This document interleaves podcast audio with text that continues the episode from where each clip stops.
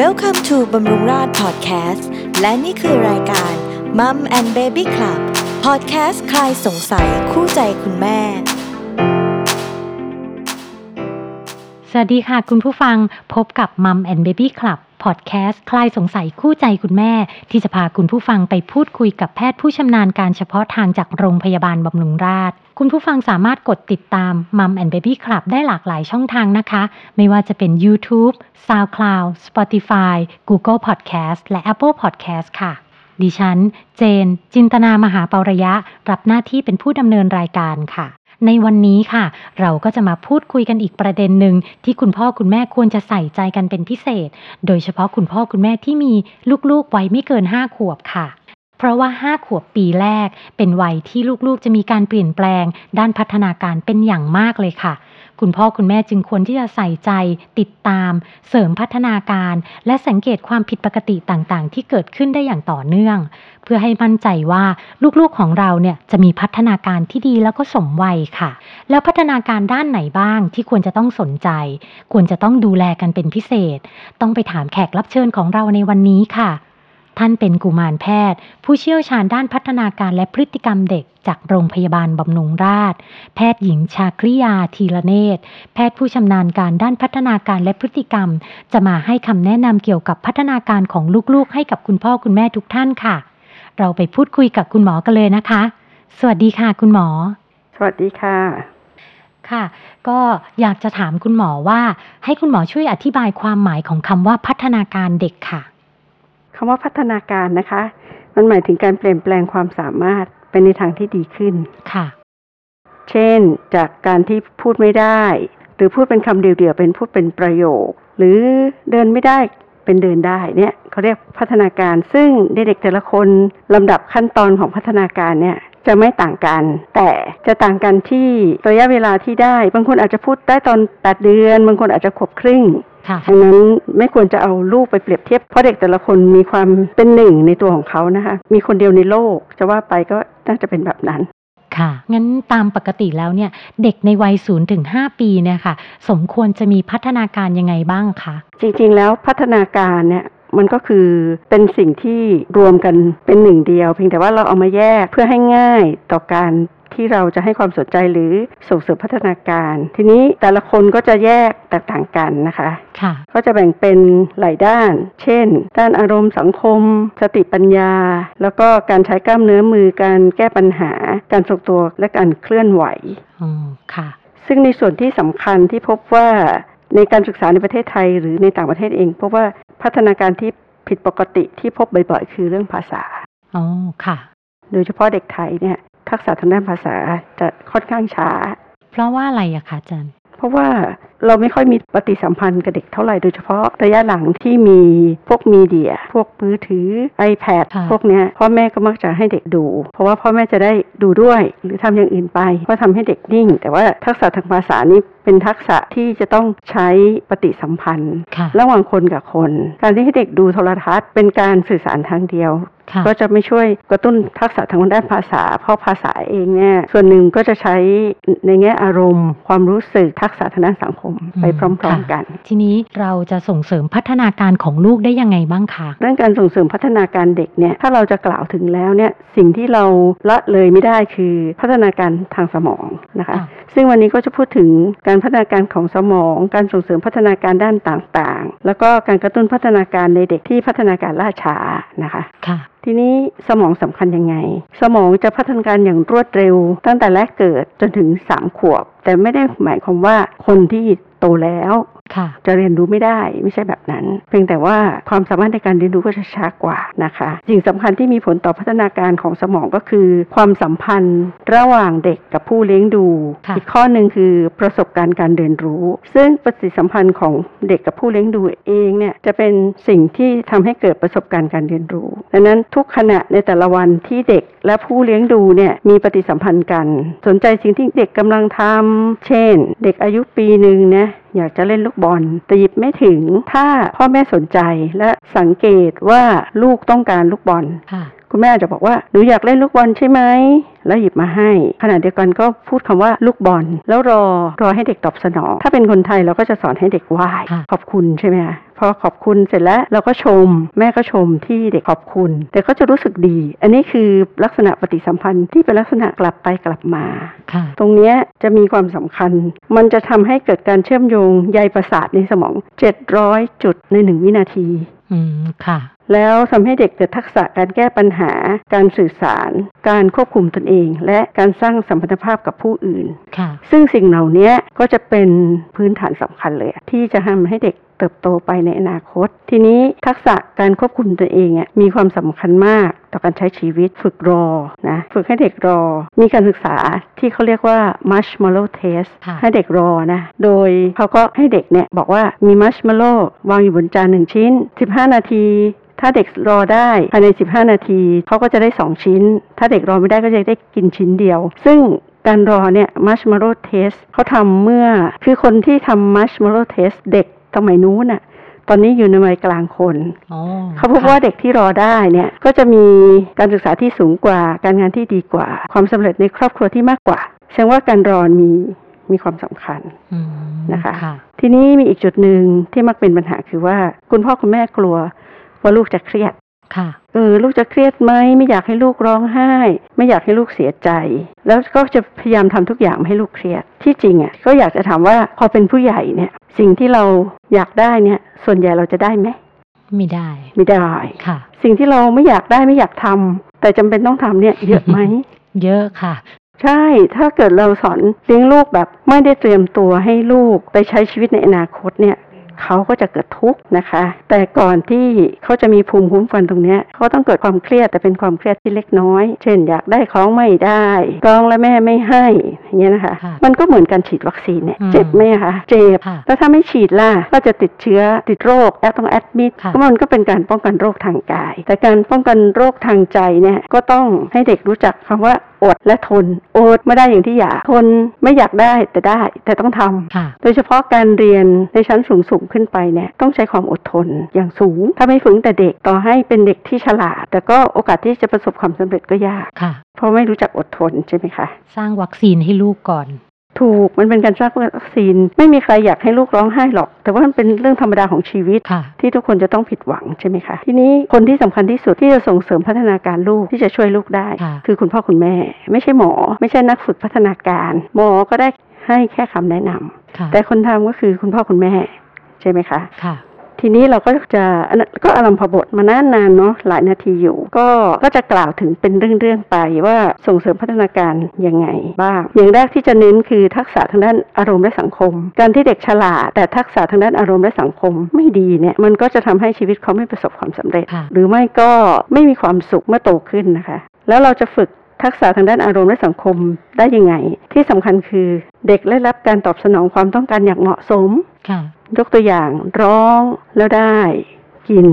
อืมค่ะแฉะแล้วมีคนเปลี่ยนให้ อันนั้นตั้งแต่เด็ก ๆ ใช่ไหมคะ ซึ่งก็เป็นการเลี้ยงดูด้วยความรักเอาความเอาใจใส่ ข้อที่สองคือฝึกให้เห็นอกเห็นใจผู้อื่น แล้วก็คุณพ่อคุณแม่เป็นแบบอย่างที่ดีอืมค่ะ ทีนี้เรามาดูว่าหมอก็จะขยายความการเลี้ยงดูด้วยความรักและความเอาใจใส่ตอบสนองความต้องการยกตัวอย่าง เด็กสิบเดือน คุณพ่อกำลังป้อนข้าว เด็กก็มองแล้วก็ส่งเสียงนะคะ มองแล้วก็ส่งเสียงก็ทำเอื้อมมือจะคว้าช้อนค่ะคุณพ่อก็ก็คงไม่ปล่อยให้เด็กคว้าช้อนไปแล้วตักข้าวกิน เด็กทำไม่ได้ใช่ไหมก็อาจจะให้ช้อนคันนั้นน่ะแล้วก็หยิบช้อนคันใหม่มาป้อน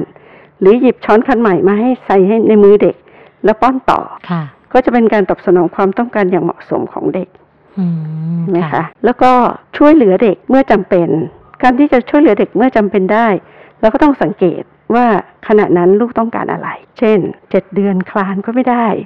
อุ๊ย อยากเล่นของเล่นจะทำไงดี ทำท่าอยากได้ ส่งเสียง คุณแม่เห็นปุ๊บ อ่า หยิบของเล่นมา ระหว่างจะใส่เข้าไปในที่มือเด็กเลย กับเอาไว้ใกล้ ๆ เพื่อให้เด็กเอื้อมถึง ค่ะ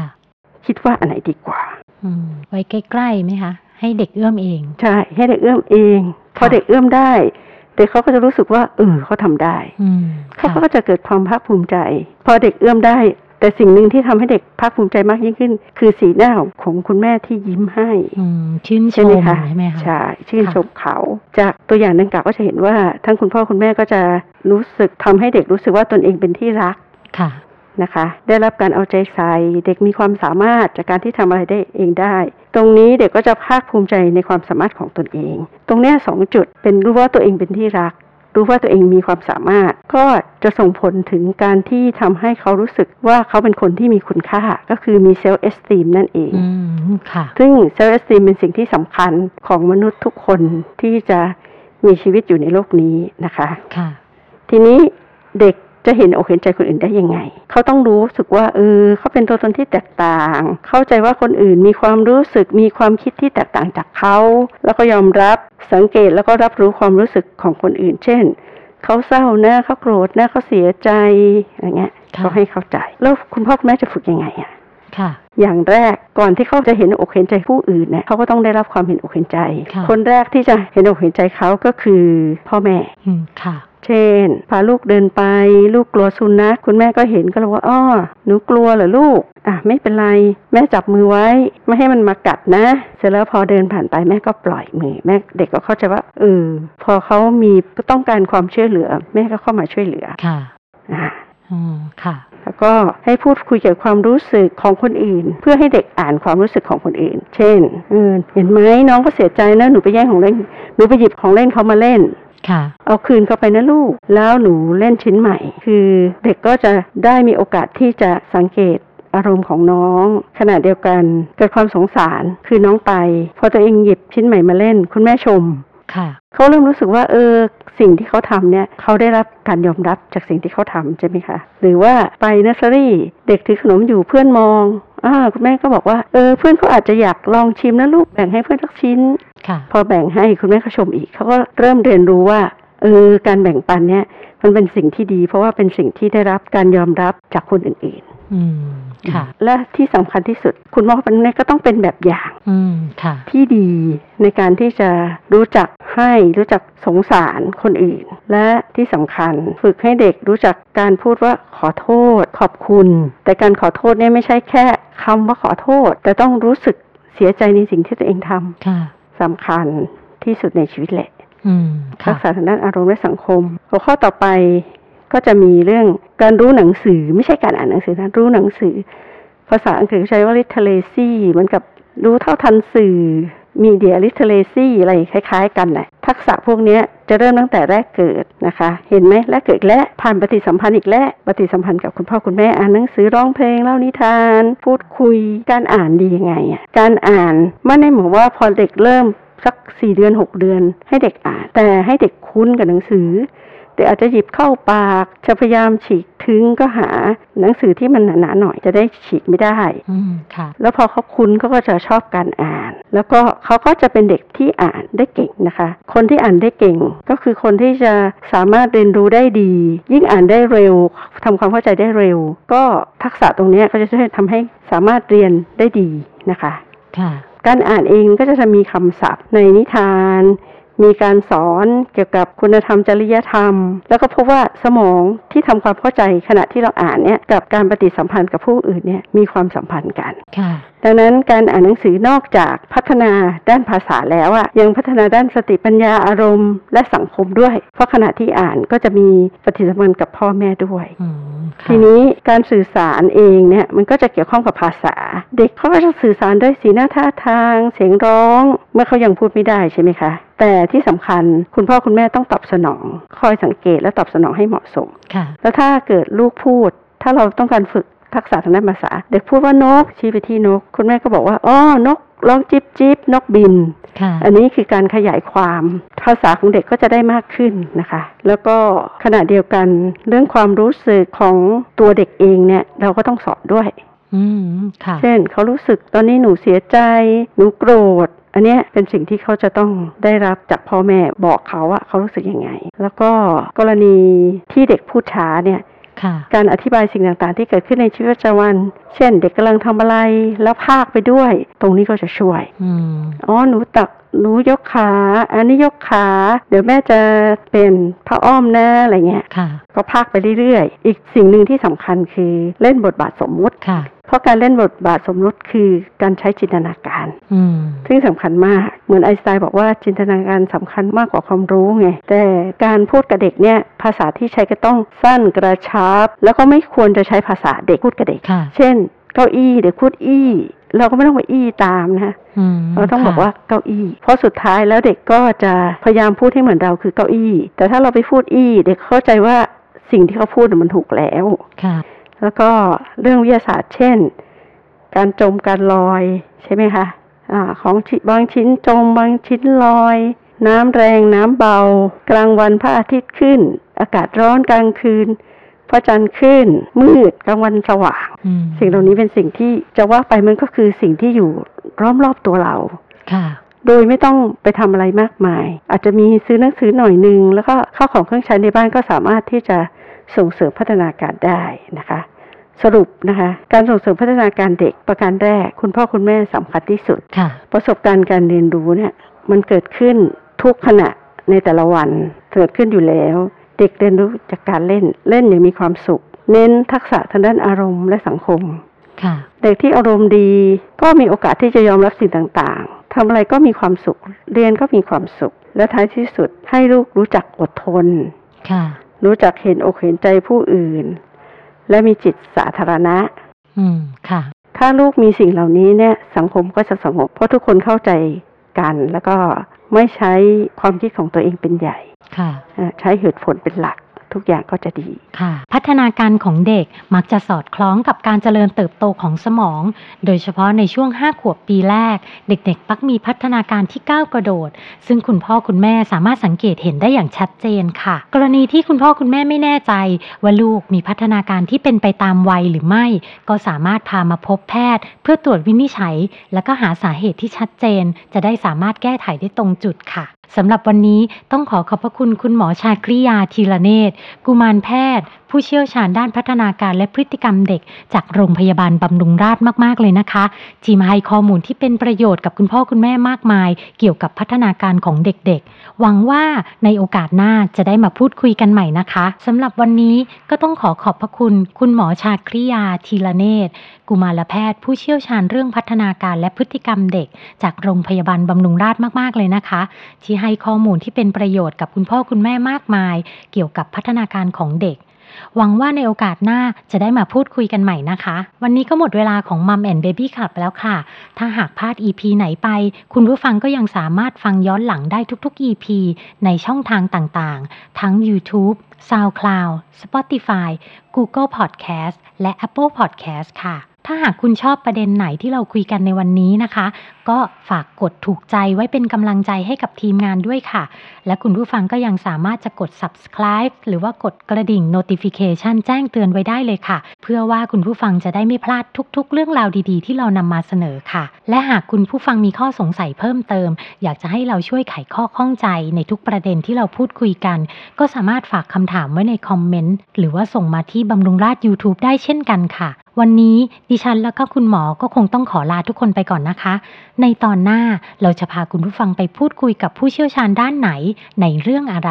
อย่าลืมติดตามฟังมัมแอนเบบี้คลับกันนะคะ